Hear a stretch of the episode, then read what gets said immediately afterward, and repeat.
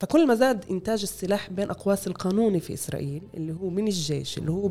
تحت رقابة الجيش أو مسؤولية الجيش أو تحت المصانع. بالإضافة في عندك شركات الحراسة اللي هي وهمية. في شركات حراسة وهمية موجودة عندنا في المجتمع الفلسطيني بالداخل ومنتشرة بشدة بالذات بالجنوب اللي بتسجل حالها كشركة خاصة لخدمات الحراسة. بياخذوا رخصة حيازة أسلحة لأنها شركة أمن وفعليا فيش شركة فعليا فيش مكتب فعليا فيش عمال.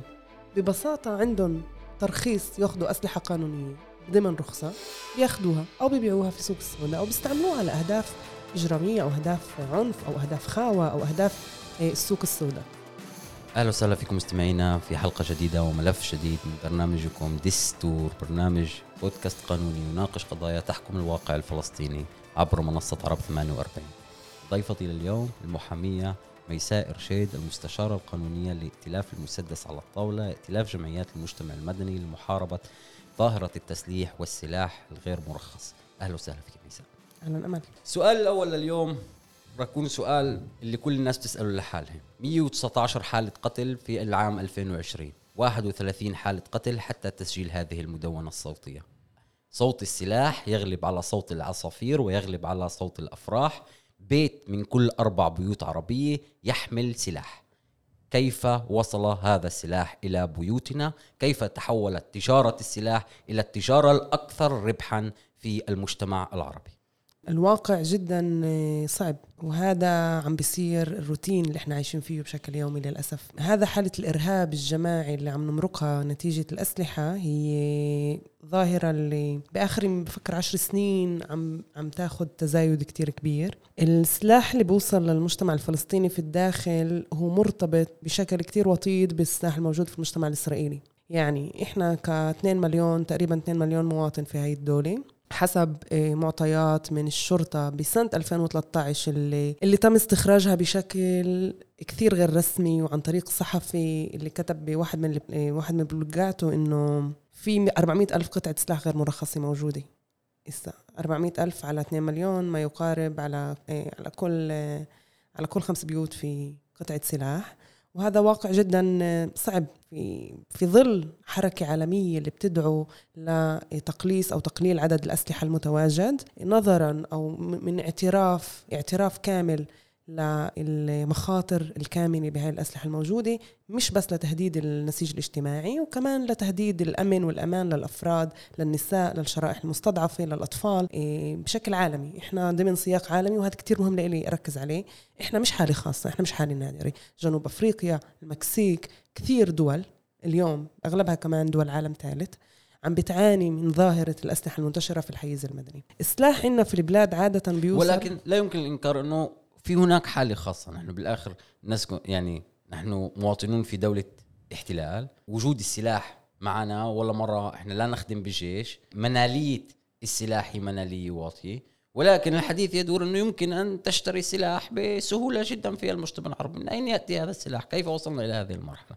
يمكن هاي الدولة عندها ثقة تفوت تحتل جنوب لبنان وتعمل حرب على غزة. بس على ما يبدو ما عندهاش النية إنه تحمي المعسكرات الجيش والأسلحة الموجودة داخل البلاد. المصدر الأول للسلاح الموجود هون هو من الجيش نقطة. إحنا بنحكي على الجيش ببيع سلاح؟ الجيش والجنود اللي بيخدموا في منظومة الجيش بيعملوا زي بسموه دخل إضافي عن طريق إنه بياخذوا أسلحة من المخازن أو خلال الخدمة تبعتهم وبيبيعوها لأشخاص أو أفراد عاديين.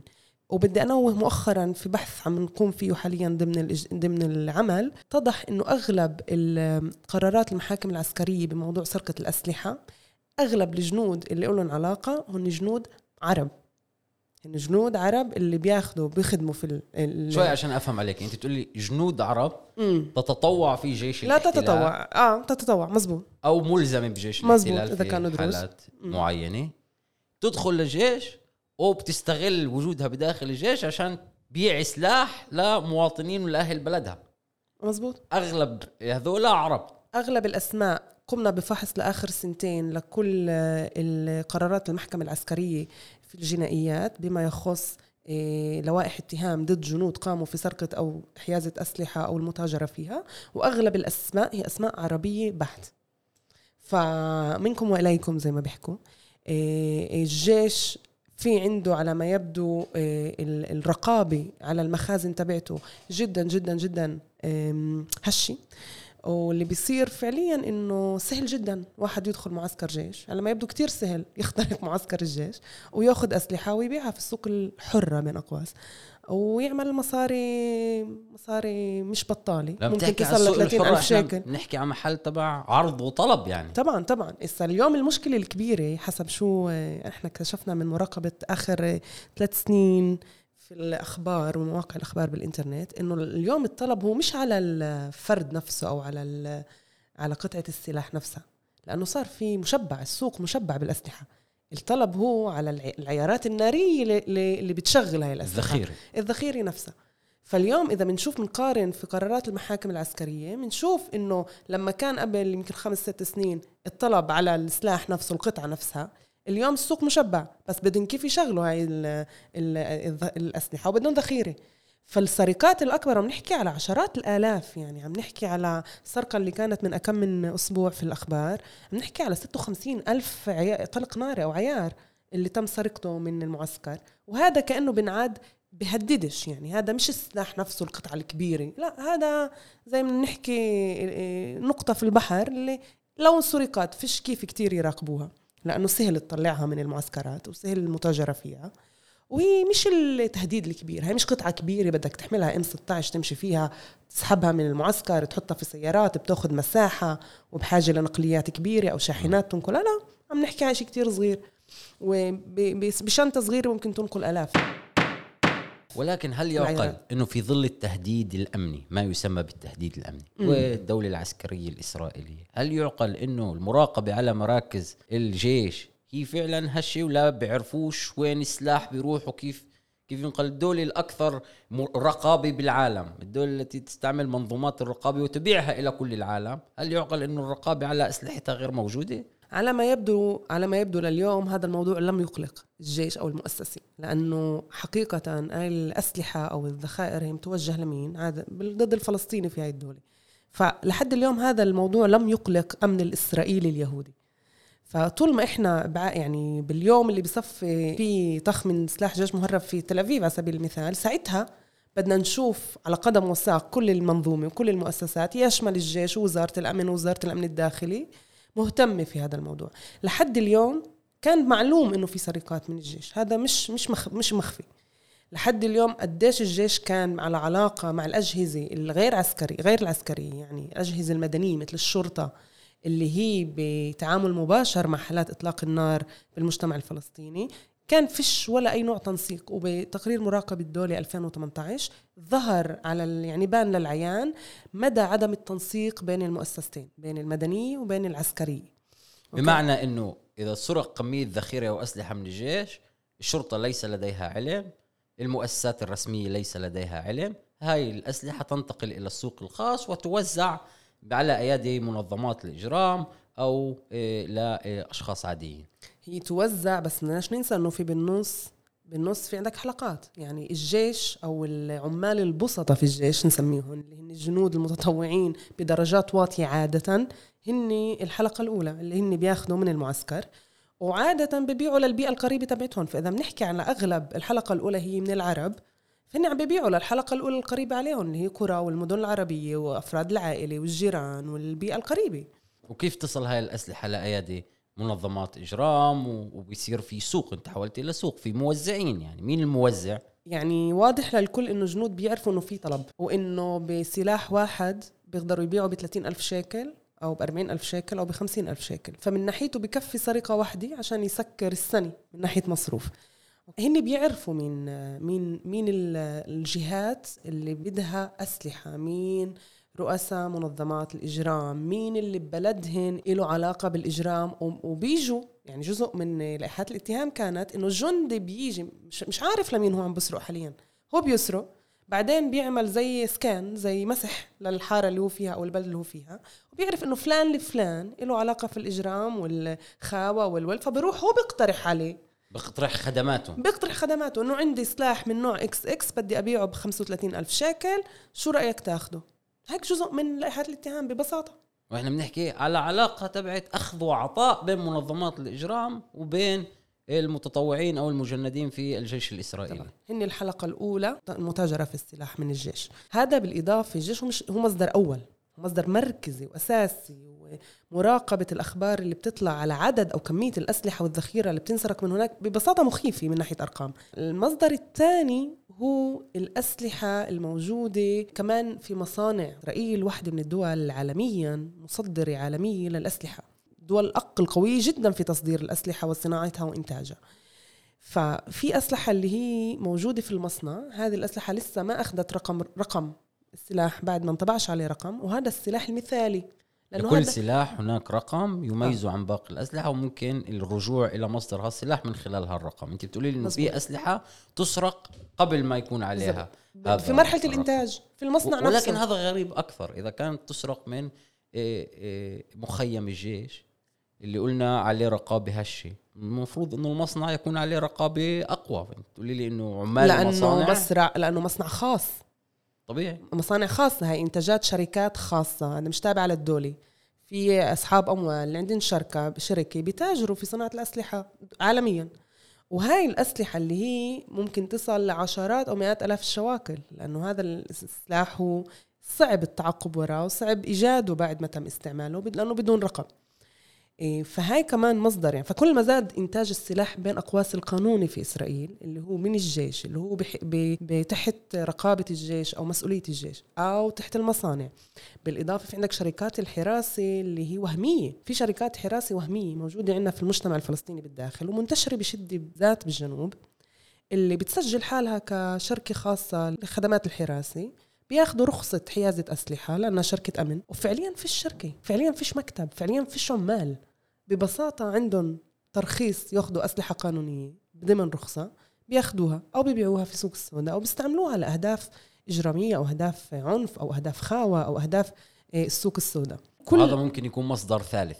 طبعا هذا مصدر ثالث السلاح المرخص. السرقات كمان من بيوت أفراد خاصين.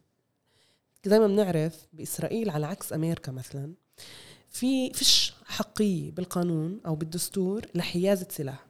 عشان أنا كمواطنه أحصل على السلاح أنا بحاجة لترخيص من الدولة لأنه فيش عندي حق مفهوم ضمن.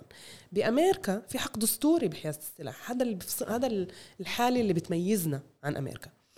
وطبعا كل موضوع إنه أنت بحاجة لرخصة أو أنت بحاجة لرخصة هذا جاي من منطلق مبدئي فاهم وواعي لمخاطر حيازه الأسلحة أو انتشارها بكثرة في الحيز المدني والمخاطر المترتبة عليها. وهذا كمان حكى قاد المحكمة العليا مؤخرا في شهر ثلاثة اثنين كنا في المحكمة وهذا هو الخطاب اللي القاضي حكاه بشكل واضح هاي أكسيوما هاي فرضية. ما فيش يعني يعني الفرضية الأساسية إنه كل ما انتشر أكثر سلاح في المجتمع كل ما زاد عدد الحالات الإصابات والحوادث والقتل والسرقات. عشان هيك في هدف عند الدولة ما أساسي بنيوي دستوري إذا بدنا نسميه دستوري عدم آه، تسليح المواطنين. ولكن على أرض الواقع أغلب الشارع الإسرائيلي مسلح. مزبوط ليش؟ لأنه, لأنه باختلاف الحكومات أنت إحنا بنحكي على آه، فكرة أساسية. على سبيل المثال أردان وزير الأمن الداخلي السابق كان مع أجندة واضحة جدا بهدف تسليح كل مواطن. رئيس بلدية القدس كل مواطن يهودي. كل مواطن يهودي طبعا. بانتفاضة السكاكين. شو طلع؟ طلع مع إم 16 بالبلد. حكى كل مواطن في القدس يهودي. لازم يكون مسلح عشان يعطي رد فعل فوري في حال صار في أي عمل آه، أي عمل بين أقواس تخريبي فواضح لنا إنه السياسات بتتغير وفقا للتطرف. كل ما تطرفت الحكومات في إسرائيل وصارت معسكرة أكثر وأمنية أكثر والفكر الأمني متشرش أكثر بالبرلمان أو بالحكومة هذا بيأثر بشكل مباشر على على تسليح أو تسلح المواطنين. سنتحدث عن التسليح سنتحدث عن العسكرة في المجتمع الإسرائيلي ولكن علي أن أسأل. في النهاية هذا السلاح يباع؟ يباع إلى أشخاص جزء منهن أشخاص عاديين م. ليسوا مجرمين. إيه إذا بنحكي على إنه بيت من كل خمس بيوت أو من كل أربع بيوت يوجد فيه سلاح هاي البيوت مش كلياتها منظمات إجرام مش كلياتها عائلات إجرام. بقول إنه في ناس عاديه زيي وزيك عندها سلاح بالبيت. ماذا يدفع هذه الأشخاص؟ إنها تروح تشتري سلاح. هذا السوق اللي استعرضتيه أمامنا ما بين أخذ وعطاء وعرض وطلب. لسلاح مرخص وغير مرخص. كيف نشأ؟ مم. طلع إحنا بسياق تاريخي في هاي الدولة إحنا بسمونا الساحة الخلفية. الساحة الخلفية ل... إيه، لشو عم بيصير إيه، في الدول يعني موضوع الأسلحة هو مش بمعزل أو التعامل معه مش بمعزل عن شو بيصير إيه، بكل تاريخنا كفلسطينيين في سياق دولة استعمار. إسرائيلية اللي بيصير فعليا هو أنه الدولة أهملت أهملت كليا المجتمع الفلسطيني بكل ما يخص إيه، الاقتصاد بكل ما يخص البناء والتخطيط بكل ما يخص إيه، التعامل مع حالات عنف. إحنا أفقر أفقر مجموعة موجود في هاي البلاد أوكي؟ وهذا مش تبرير طبعا أنا عم بحاول لسه أطلع على الصورة من فوق. اللي بيصير فعليا إنه لما في في غياب لإحساس الأمن الفردي وهذا مش تبرير. بصفي إنه في عندك ساحة كاملة مثل أصحاب مصالح تجار أصحاب دكاكين مطاعم اللي هن عرضة للجريمة وال وال والطخ والخاوة وال وال وال والشرطة مش عم تعطيهم حماية فلما أنت بتفقد لما المؤسسة اللي هي الجسم الوحيد الشرطة هي الجسم الوحيد معروف عالميا ودوليا اللي عندها حق قانوني بالقانون عندها صلاحية تستعمل القوة? لما هذا الجسم ما بيمارس أو ما بيمارس صلاحياته وما بيقوم بوظيفته الأساسية بصفي المواطن ظهره ظهره للهواء فيش مين يحميه. فواحدة من الحلول بتصفي ممكن إنه هو يشتري قطعة سلاح. طبعا أنا أبعد ما يكون عن تبرير هاي الديناميكيات. طبعا طبعا. بس هاي الديناميكيات يعني لازم نشوفها عشان نفهم على شو قاعد كل موضوع الانتشار هذا الإرهاب المنتشر بشكل يعني العقل البشري وإذا شخص ما عندوش مصلحة ما عنده مش مش تاجر ومش مكشوف. شاب شو بيدفعه إنه يشتري سلاح؟ في علاقة كثير كبيرة كمان بين إحساس بالقوة وغياب القوة وكيف السلاح بيرجع إحساس بالسيطرة للشباب عادة له علاقة بالذكورة يعني بالرجولة. جزء من الرجولة في هيك تفسير بيحكي إنه جزء من الرجولة هو إنك تكون قوي. هذا هو آه، مفهوم الرجولة في المجتمعات. الشرقية ومجتمعات أخرى يرتبط بالقوة وبالعنف. مزبوط. ف واحدة من الطرق إنك أنت تكون قوي هو إنه يكون معك أداة اللي هي على شكل عضو ذكري حتى من ناحية آه، رمزية اللي فيها خلال أقل من ربع ثانية أنت بتاخذ حياة بني آدم. يعني أنت الله بيخلق البني آدم والله بيموت البني آدم. هيك إحنا بنآمن. فأنت بتاخذ أو بتنسب لإلك كذكر أو كرجل قوة قوة إلهية قوة رهيبة. تحيي وتميت. بالضبط. أنت قادر تحيي وأنت قادر تميت. يعني هذا وصلت أسمى درجات القوة المزيفة طبعا والبغيضة والعنيفة واللي ما حدش فينا يعني حد يعني ما حدش فينا بده يوصل لمرحلة إنه هو يمحي عيلة كاملة من حارته. لأنه بالآخر بالآخر إذا محينا كل الناس مين ضل؟ بس الشخص اللي معه سلاح. بده يعيش وحيد في جزيرة. تحدثنا عن أصحاب المصالح تحدثنا عن الشباب التي تبحث عن القوة ولكن كمان في إيجابي كمان غير واضحة في أشخاص عاديين بقلب الحارة. هل اليوم إذا صار عندي حادث بالحارة صار في طخ بداخلها أو طخوا على جاري هل بتفكري إنه باقي الجيران رح يفكروا إنه إحنا لازم يمكن لازم نحمي حالنا؟ بالضرورة بالضرورة. بفكر ظروف الظروف المحيطة حتى لو الخطر بعده ما وصلش بيتك أنت بتبلش أو بتبلشي تحتمي منه قبل ما يوصل. حالة من كرة الثلج. طبعا. كرة ثلج ومنحدر زلق جدا. ولما المنولية هالقد عالية يعني أنا بقدر أحصل على سلاح ب آلاف شيكل بس إذا إذا حياتي بدها تكون ثمن إني أحميها عشرة آلاف شيكل وأحمي بيتي وأولادي وإلخ فأنا بحط له عشرة آلاف شيكل هدول. بس هاي كمان حماية وهمية لأنه إذا بنطلع على قصص القتل أو ما فيش حدا محمي 24 ساعة. إحنا بنهاية المطاف نحكي على سلاح غير قانوني. السلاح اللي ما ينفعش أنا أحطه على خصري وأمشي بالشارع. السلاح اللي أنا لازم أخبيه. يعني هذا مش سلاح اللي بثاني أنا برفعه وبحمي حالي. وهذا بيفسر بشكل أو بآخر إنه خلال السنوات الأخيرة شفنا إنه هناك بلدات جديدة تدخل إلى ظاهرة السلاح والسلاح الغير مرخص والطلق في الشوارع في إلى داخل هاي البلدات بلدات لم تشهد هذه مثل هذه الظواهر. هل اللي بفهمه من حكيك إنه باللحظة اللي بتصير في حالة إطلاق نار أولى بالبلد يبدأ هناك كرة ثلج لتدفع الأشخاص الآخرين للتسلح من أصحاب مصالح من شباب أو من أشخاص عاديين. هاي المنظومة منظومة العنف والإطلاق النار والأسلحة هاي مش منظومة بتشتغل حسب منطق داخلي. ففي فوضى يعني ممكن أنت تكون ماشي بالشارع وأنت مش فاهم أصلا ليه انطخ على فلان ولا انطخ على علان أو عليك أنا مش فاهم. في فيش فيش منطق داخلي. اطلاقا فيش منطق داخلي. أنت بتحكي على فوضى معينة على أولاد عشرينات و18 و20 و25 وممكن يكون ثلاثينات كمان. اللي بيحملوا سلاح ومن ناحيته ممكن يمشي بالشارع ويطخ عشان هو بده يحس برجولة بتفوق رجولي بالحيز العام. فأنا ممكن أكون الضحية وأنا لا إلي شبك ولا إلي عبك. بعرفش. فبانعدام منطق على عكس منظومات بتشتغل حسب منطق داخلي هون فيش منطق. فالإشي عفوي وعشوائي أحيانا أحيانا كثير وأحيانا كثير لا أحيانا كثير في ترصد وفي قتل موجه وفي تخطيط وفي يعني وهناك تطور. يعني أنا يعني نحن نعي أنه حالات الإنظام الإجرام المنظم وإطلاق النار تشهد تطورات بالسنوات الأخيرة. فيش رادع. لما فيش رادع القتل عم بيصير مزدواج القتل بيصير في داخل المساحات الخاصة وفي داخل البيوت أو في أماكن عامة في وضح النهار. لما فيش رادع ليش؟ ليش؟ استنوا المجرم لما بنمسكش المجرم لما قطعة السلاح هاي لا يتم القبض عليها. بدها تضلها تلف بالسوق الحرة من إيد لإيد من قاتل لقاتل. تقتل شخص ألف شخص باء شخص زي فيش رادع. يعني الرادع هو كمان مؤسساتي وكمان اجتماعي. لما الرادع المؤسساتي مغيب المؤسسة مغيبة. للشرطة احتمال القبض على المجرم هون في البلاد 3% إذا كان عربي إذا كان المقتول عربي.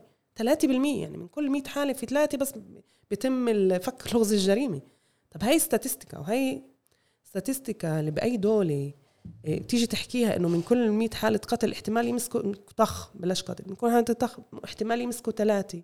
طب ليه؟ يعني المجرم بيجي بمنطق جدا بسيط وبدائي ما فيش احتمال يمسكوني ما بطخ. والرادع المجتمعي؟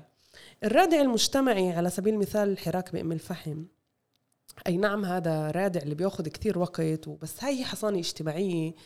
إيه وأنا كثير يعني شفت بالحراك بأم الفحم مش بس ومجد كروم قبله إنه في صرخة داخلية اللي بتنبذ حيازه السلاح والمجرمين من داخلها. حتى لو مش بشكل مباشر حتى لو مش أنا بروح على فلان اللي ممكن يكون عندي شك أو معروفة أو معلومة إنه هو له علاقة بالجريمة. هذه الحركات حركات ممتازة وهي فعلا تقوي الحصانة الاجتماعية. ولكن هل حسب رأيك هناك قبول مجتمعي في المجتمع العربي الفلسطيني بالداخل إلى حيازه السلاح؟ إحنا. وصلنا إلى هذه المرحلة، هناك أمهات أو عائلات تعرف عن وجود أسلحة في بيوت معينة وهي توافق مع هذا الموضوع؟ شو يعني موافقة؟ يعني هل هناك قبول مجتمعي لحيازه السلاح؟ لا إحنا إذا بنحكي على بيت من كل خمسة على ما يبدو بكل بيت في حدا بيعرف إنه في سلاح موجود بالبيت أنا بدي أحكي عن مشكلة ثانية بهاي المعرفة إنه كثير مرات هاي المعرفة فيش شو تعمل معها. إيه يعني اجتماعيا فيش شو تعمل يعني مش بس اجتماعيا رسميا فيش شو تعمل مع هاي المعرفة. أنا على سبيل المثال لا الحصر بعرف إنه X من عيلتي عنده سلاح على سبيل المثال. شو بدي أعمل؟ بدي أروح أتشكى للشرطة عشان يحبسوه وأنا أصفي كمان متهمة بالتستر عليه. ما هو قانونيا القانون بعده ما تحسنش أو ما تغيرش ليتعامل مع ظاهرة هالقد منتشرة. القانون حاليا لا يحميني حتى لو أنا كنت على دراية بالعكس أنا مجرد إني عرفت وسكتت على سبيل المثال نص سنه لعدة أسباب. ممكن خايفة ممكن بديش أورط فرد من أفراد العيلة ممكن أي نعم بدي أزيح سلاح بس بديش حدا من اللي حوالي يدفع الثمن. آه أنا بصفي متورطة في هاي العملية. فأنا كأم أو كأخت أو كست شو بدي أعمل؟ بدي اهديه بين أقواس نستحمل نحن كلمة الهداية مجتمعيا. بدي اهديه إنه يتخلص منه لوين بده يتخلص منه؟ بده يبيعه لحدا تاني. فيش عنا أو المؤسسة لحد اليوم لم تخلق آلية استرجاع أسلحة بدون مع حصانه جنائية. فيش. وجربوها مرتين وبالمرتين يعني بصعوبة الشرطة نجحت تسترجع خمس أو ست قطعة أسلحة. بصعوبة. سنتحدث عن دور الشرطة وعن دور القانون ولكن هذا الأمر يستوجب علي السؤال. المجتمع الإسرائيلي بأغلبه مجتمع مجند أغلب البيوت فيها سلاح أصحاب المصالح اليهود في البلدات اليهودية بيقدروا يصلحوا سلاح في سهولة وجزء كبير من الجنود بيستبخذوا سلاح معهم هالبيت. لماذا لا تحدث حوادث القتل هناك مع أنه منالية السياح مفتوحة أكثر؟ الفكرة شوي مغلوطة. أي نعم بصيرش عدد حالات قتل بالمقارنة مع المجتمع الفلسطيني بهاي الكمية بس أي نعم هناك في كثير حالات عنف باستعمال السلاح وقتل داخل البيوت أو انتحار. يعني المؤس... الائتلاف اللي أنا مستشارة القانونية تبعته اللي مؤسسة على طاولة المطبخ بداية كان يشتغل بس بالمجتمع الإسرائيلي بالسلاح المرخص. والمخاطر الكامنة في السلاح المرخص الجنود بيرجعوا على بيتهم مع السلاح اللي أخذوه ضمن الخدمة. من آه، عمال الحراسة في شركات الأمان اللي بيروح مع السلاح على البيت. آه، من أسلحة الخاصة المتواجدة في البيوت بدون أي هدف فيش أي منطق. تتواجد في بيت دكتور سلاح بخزانته. وجزء من الشغل هو إنه نحول هاي الأسلحة الغير شفافة بالمجتمع الإسرائيلي. في هناك مخاطر ومخاطر كامنة. لا تقل عن المخاطر الموجودة في المجتمع الفلسطيني. بالنهاية السلاح المرخص بقتل والسلاح الغير مرخص بقتل. طبعا السلاح بقتل نقطة. هذا الهدف تبعه انعمل صنع بهدف قتل. فيش هدف يعني السياره انعملت بهدف إنك تسوق من نقطة ألف لنقطة ب السلاح انهدف بهدف واحد هو التخويف والقتل. ما هو دور القانون في إحداث الردع في هذه الظاهرة؟ تحديدا. أنا بفكر القانون مغيب تماما إيه، إيه، مغيب تماما هاي المشكلة. يعني القانون الجنائي أو حتى قانون ترخيص الأسلحة هذول قوانين اللي سنت من شي 20 30 40 سنة لورا. قانون الأسلحة من 49 قانون الأسلحة لا يتعامل اطلاقا مع ظاهرة السرقات. فيش فيش هناك ولا حتى صلاحيات لمراقبين لمراقبة الأسلحة المرخصة. يعني أنت عم نحكي على مئات ألاف الأسلحة المرخصة الموجودة. قانون الأسلحة لا يتطرق إطلاقا للرقابة عليها. ما فيش ولا حتى فصل واحد في هذا القانون اللي بيعطي صلاحيات لمراقبين. إذا بدي أحكي بالأرقام إحنا عم نحكي على ما يقارب 380 90 ألف قطعة سلاح مرخص في الحيز المدني الإسرائيلي. هذول 390 ألف 370 ألف عليهم بس سبع مراقبين من كريات شموني لإيلات الاحتمال إنه السلاح المرخص ينتقل لأيدي جنائية جدا عالي فيش رقابة. احتمال إنه هذا وفي كمان دافع مادي. تحدثنا عن السعر الغالي للسلاح اللي كمان ممكن بيعه بالسوق الخاص. ما طبعا طبعا طبعا. ممكن استعماله كمان لأهداف آه، غير قانونية مثل التهديد يعني كل موضوع العنف داخل الأسرة والعنف تجاه النساء والعنف هذا موضوع اللي تواجد الأسلحة حتى المرخصة هو شفاف لأنه إحنا بنعرفش عنه. هاي الحالات لا يتم إيه، التبليغ عنها. فهي الحالات موجودة يعني نحكي على 120 ألف مرأة مهددة بالعنف داخل بيتها. على 380 90 ألف قطعة سلاح مرخصة. هذا أرقام مهولة لمش لدولة بحجم هاي الدولة. التأثير تبع السلاح هو تأثير أحيانا كتير نقدرش نشوفه بالعين المجردة بس إحنا بنعرف عشان هيك بسميه إرهاب في الإحساس تبع التهديد. يعني زمان لما كنت بالسيارة وحدا بيجحرك بالسيارة حد كنت تفتح الشباك تسب عليه يسب عليك تخلص الموضوع هناك. اليوم أنت بتقدرش حتى تفتح الشباك لأنه يمكن يطلك فرد ويطخك. فمجرد التفكير مجرد الفكرة إنه أنا بأي ثانية بكون عرضة لإطلاق نار بأي ثانية إذا أنا راح على المخبز زي ما صار بالناصري ولا بلعب بساحة بيتي في زي ما صار بمنطقة النقب ولا عم باكل زي ما صار في دير الأسد بحالات يومية عادية بساعات عادية بأماكن عامة أو أماكن خاصة اللي كلنا بنتواجد فيها. هذا بالضبط هو الإرهاب في موضوع العنف المسلح. تحدثت عن قانون الذي لا يتطرق إلى الأسلحة المرخصة. قلنا ما دور القانون في التعامل مع الأسلحة الغير مرخصة. هناك لوائح اتهام تقدم. هل هناك أشخاص أو مصادر السلاح اللي تأتي منها إلى السوق هل يتم مساءلتها محاسبتها؟ هل هناك مساءلة بالجيش اللي هو المصدر الأساسي للسلاح؟ كيف يتم التعامل مع هذا الموضوع؟ لصالح الحركات والضغط السياسي اللي عم بيصير بآخر سنتين بعد تقرير مراقب الدولي من 2018 الجيش عم بيشتغل. هاي حقيقة. يعني في متابعة زي ما حكيت بالأول مؤخرا عم نتابع شو الجيش عم يعمل في هذا السياق. وحقيقة الجيش عم بيقيم وحدات خاصة عم بيحاول يتبع وعم بحاولوا يستعمل وسائل حماية إلكترونية متطورة للمخازن السلاح. أوكي أي نعم بطيء نسبة لكبر الظاهرة ولكن في هناك تحركات داخلية اللي بتدل على إيه اللي ساهم بهذه التحركات هو الضغط الشعبي طبعا. والضغط في الكنيست. الضغط الشعبي الضغط القانوني التحركات اللي صارت كمان على مستوى الحكومات على الإعلام. طبعا كل هذا عم بجيب ل والمساءلات اللي صارت تقرير مراقب الدولي كان جدا جدا واضح بما يخص الجيش. كان يعني إيه، إيه، اللي بدرت له كمان ناشنين سنة النائبة سابقا حنين زعبي يعني كان واضح إنه في هون حطوين على المجهر. فيقال بهذا السياق إنه في تحركات من ناحية يعني من ناحية أخرى على ما يبدو مش كفاية بكفيش.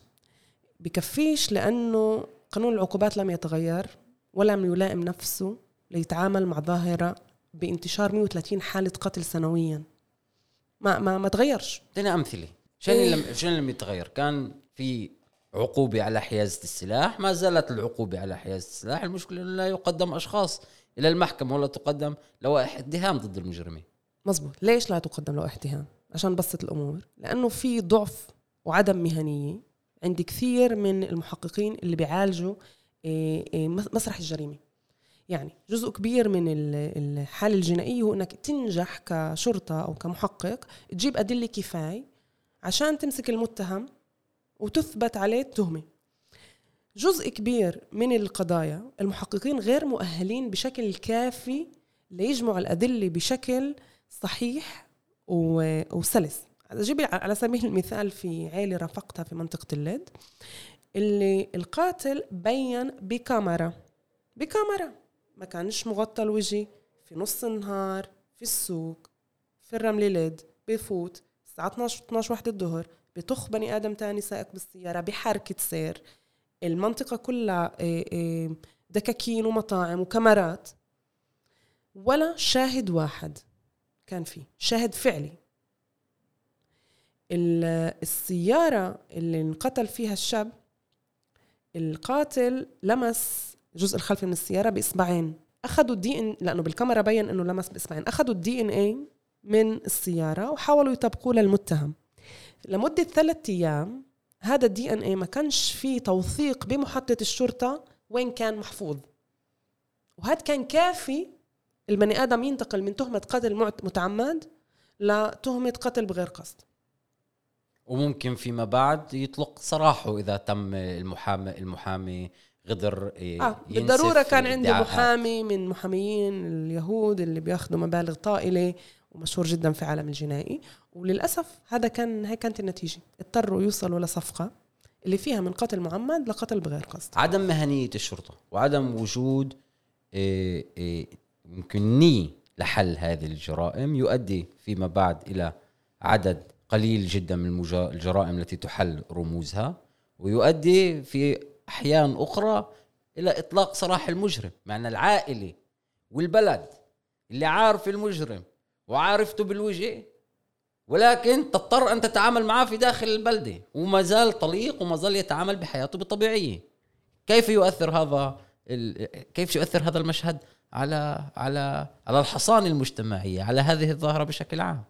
إذا بدي أرجع للسؤال اللي سألتني سابقا ليش حتى 70% من الناس اللي بيتم آه، مسكها أو أو محاكمتها في حيازة أسلحة غير مرخصة 70% هن ناس عاديين normative حسب التعريف في تقرير مراقب الدولي يعني. معنى إنه مش غير مجرمين غير موجودين في آه في ما فيش عالم פרופיל الإجرام. ما فيش عندهم פרופיל إنه يكون مجرم.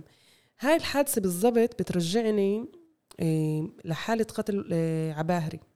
وفاء عباهري من عراب التي قتلت على يد زوجها في وضح النهار في وسط البلدة والشرطة أكل معها أكثر من أسبوعين حتى تمسكه.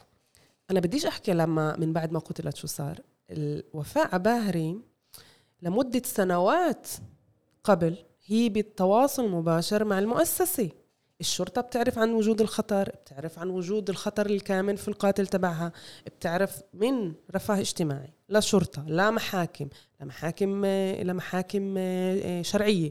كل المؤسسة كانت ب يعني هذا الملف كمحامية هسه هذا ملف كلاسي كلاسي. الأمور واضحة جدا. وبالرغم من هيك التحرك كان بس بعد ما قتلت التحرك فعليا. إذا بنسمع التسجيل الصوتي للمحادثات بين الشرطة ووفاء أيام قبل مقتلها مش بس آه، مغضبة. كمية الاستهتار الموجودة في الأمن تبع العربي وكأنه إذا أنا عربية لازم أقبل في مستوى من الأمن اللي هو أقل من شو ال standard أو اليهودي. ففي هون يعني الطبقات على طبقات بتأدي بالآخر لنوع من انعدام الثقة أو انعدام إحساس الأمان حتى لو أنا مش على إيه على بمواجهة مباشرة مع العنف. بس أنا موجودي هناك في هذه الحيزات. أنا بمشي في دير الأسد وأنا بمشي في الناصري وبالنقا. يعني مجرد وجودي في هاي الحيز الجغرافي بفوتني أوتوماتيكيا على حالي إنه أنا بهاي المنطقة في إرهاب إرهاب عنف وأسلحة. وأنا مجرد فتت أو مجرد حياتي تدار في هاي المناطق الجغرافية. أنا مهددة. تحدثنا عن العلاقة بين التسليح والعسكرة في المجتمع الإسرائيلي وظاهرة السلاح الغير مرخص والإجرام في المجتمع العربي. أخيرا ما ما هي تحدثنا عن أهمية العمل القانوني من أجل الحد من هذه الظاهرة. ولكن علي أن أسأل ما هي الخطوات القانونية التي يجب أن تطبق في هذه المرحلة المفصلية؟ وهل العمل القانوني هو العمل الوحيد الذي ممكن من خلاله التأثير على هذه الظاهرة في هذه المرحلة التي لا يوجد فيها ردع؟ سميناها وهناك تطبيع للسلاح. معنى أن السلاح أصبح شيء طبيعي. في المشهد العام. أوكي. القانون هو آلية هو وسيلة هي مش الوحيدة ولكنها مركزية. من أين تأخذ مركزيتها؟ مركزية القانون القانون أساسا كيف انولد؟ إذا بدي أرجع لفلسفة القانون. القانون هو أجا ليتعامل مع حالات اجتماعية أو أخلاقية أو آه، مدنية ضمن سياق دول اللي إحنا بحاجة نتعامل معها وبيجي هو بيركزها في ضمن دفتر قوانين بنود اللي بتعكس أخلاقيات المجتمع والمجتمع اللي إحنا بنحب نعيش فيه. أوكي؟ بموضوع الأسلحة غير المرخصة حكينا إنه في ارتفاع حاد بآخر 20 سنة لكن القانون لم يتغير. القانون بعده بيتعامل قانون الجنائيات اللي سن في سنوات الأربعينات والخمسينات أو السبعينات. بعده بيتعامل مع ظاهرة حديثة نسبيا بمنطق الخمسينات والسبعينات. ففي هون إشي بنيوي اللي ضعيف ضعيف. وحتى قانون الأسلحة المرخصة بال 49 سن هذا القانون. لا يجوز إنه عم نتعامل مع ظاهرة سرقات سيستماتيت يعني ممنهج ممنهجة بشكل يومي بشكل أسبوعي بكميات وبأرقام رهيبة مع عدد قتلى رهيب بعقلية 1949 سبع مراقبين. فيش صلاحيات للمراقب. حسب القانون يفوت يفحص في بيت إذا السلاح المرخص عم يتم حيازته بشكل قانوني ويحفظ ويحفظ قوانين الأمن والأمان. وين بتصير هاي الشغلة؟ مقارنة بدول تانية القانون تبعنا ضعيف جدا بكل ما يخص حيازة الأسلحة والأسلحة. السلاح الغير مرخص زي ما حكيت قانون الجنايات لم يتغير. بالرغم من إنه المحاكم اليوم فهمت إنه في هون ظاهرة عنيفة فشوي إذا كان القاضي لم تسول له نفسه أنه يتعامل مع القانون الجاف فصار يعطي جملتين زيادة وعادة هي بنشوفها عند القضاة العرب. وكان القاضي طوبي بحيفا مؤخرا أعطى مقولة جدا جدا جميلة بسياق قرار قضائي اللي أعطى فيه محاكمة لحيازة أسلحة واستعمال الاسلحه من قبل مواطنين عرب. بس هذا بضل ضمن آه، زي يعني حرية حرية القاضي. القانون نفسه بالضرورة لازم يعيد بناء البنود اللي إلها علاقة بحيازة الأسلحة والتجارة فيها بما يتناسب مع كبر الظاهرة وعمقها. أوكي؟ إسا هذا الفكرة هاي مش مبنية من فراغ لأنه القانون بداية ما شفناش إحنا كفلسطينيين بنعاني من أزمة إيه، إيه، إلها علاقة بالأسلحة والعنف المسلح. القانون انبنى بشكل جدا عفوي عفوي أو ما شافنا بمركزه. اللي أنا بقوله اليوم كمحامية بحت إنه لازم يشوفنا بالبنود اللي لها علاقة بحيازه الأسلحة والدمار الشامل اللي عم تعمله والتجارة والحيازة والمتاجرة وال وال وال وال في مركزه يتم أخذ الحالات اللي صارت في آخر عشر سنين يتم بحثها قانونيا ويشوفوا الملفات اللي تسكرت ليش تسكرت وكيف نقدر نغير القانون بما يتلائم مع الإمكانيات الموجودة حاليا بما يتلائم مع إنه الشرطة لا تقوم بعملها بشكل مناسب بما إنه يزيد بنود في القانون اللي بتلزم الشرطة تقوم بخطوات ألف باء جيم حسب تشيك ليست حسب ورقة مضطرة تعملها. بدي أسألك سؤال أخير. وبدك تعذريني على السؤال. حالات كثير من الإجرام تحدث في الداخل الفلسطيني تنتهي بحلول خارج إطار القانون وخارج إطار الشرطة في صلح عشائريه وفي صلح داخلية لحل السلم الأهلي. هل حسب رأيك هذه الحلول حل الأزمات بهذه الطريقة يساهم في زيادة الردع والتعامل مع القضية في هذه المرحلة؟ في اللي يقول القائل الآن ميساء تريد أن القانون الإسرائيلي والمحاكم الإسرائيلية والشرطة الإسرائيلية هي التي تحل مشاكل القانون الإجرام المنظم. ويمكن هناك قائل يقول إنها تريد تعميق السيطرة الإسرائيلية للجهات الأمنية والمحاكم الإسرائيلية في المجتمع العربي. ما رأيك بهذه المقولة؟ أنا برايي القانون اولا وبعدين الصلح. أنا ضد الصلح في النظام الحالي لأنه من معرفة بالحقل عائلات الإجرام كمان مسيطرة على جزء كتير كبير من جهات الصلح. النساء مغيبات تماما والفاقدات والثكالة مغيبات تماما من كل عملية الصلح. ومن معرفة شخصية بعيلة اللي رافقتها اللي ابنها انطخ تم تشكيل ضغط من عائلة القاتل إنه يقبلوا يقبلوا بالصلح قسرا قسرا. موازين القوى لا تخدم الضحية في. في طبعا الضحية هو حاليا وأضعف حلقة في كل هاي أو عائلته هو مات أه؟ عائلته هي أضعف حلقة حلقة مستهدفة أه؟ الإجرام هو مش بس إنه طخت وخلص الإرهاب بيستمر وأنا بحكي عن ملاحقات لام المقتول اللي كانوا عائلة القاتل اللي حكوها في السيارة في البلد لأنها رافضة هي الوحيدة اللي كانت رافضة موضوع الصلح لأنه جاي من محل فرض ولأنه الجهات اللي لها علاقة في عملية الصلح كانت جهات لها علاقة في عالم الإجرام. فيعني ما يعني المنطق بيحكي في في غابه صعب تيجي تحكم الصلح لما كل لما الفساد أو الإجرام مسيطر. بديش أقول يعني كلنا بنعرف إنه بل... جزء كبير من البلديات العربية كمان تحت سيطرة ال... تحت سيطرة ال... الإجرام. الإجرام والجريمه المنظمه في هذه المرحلة على القانون يأخذ مجراه على العد الردع القانوني.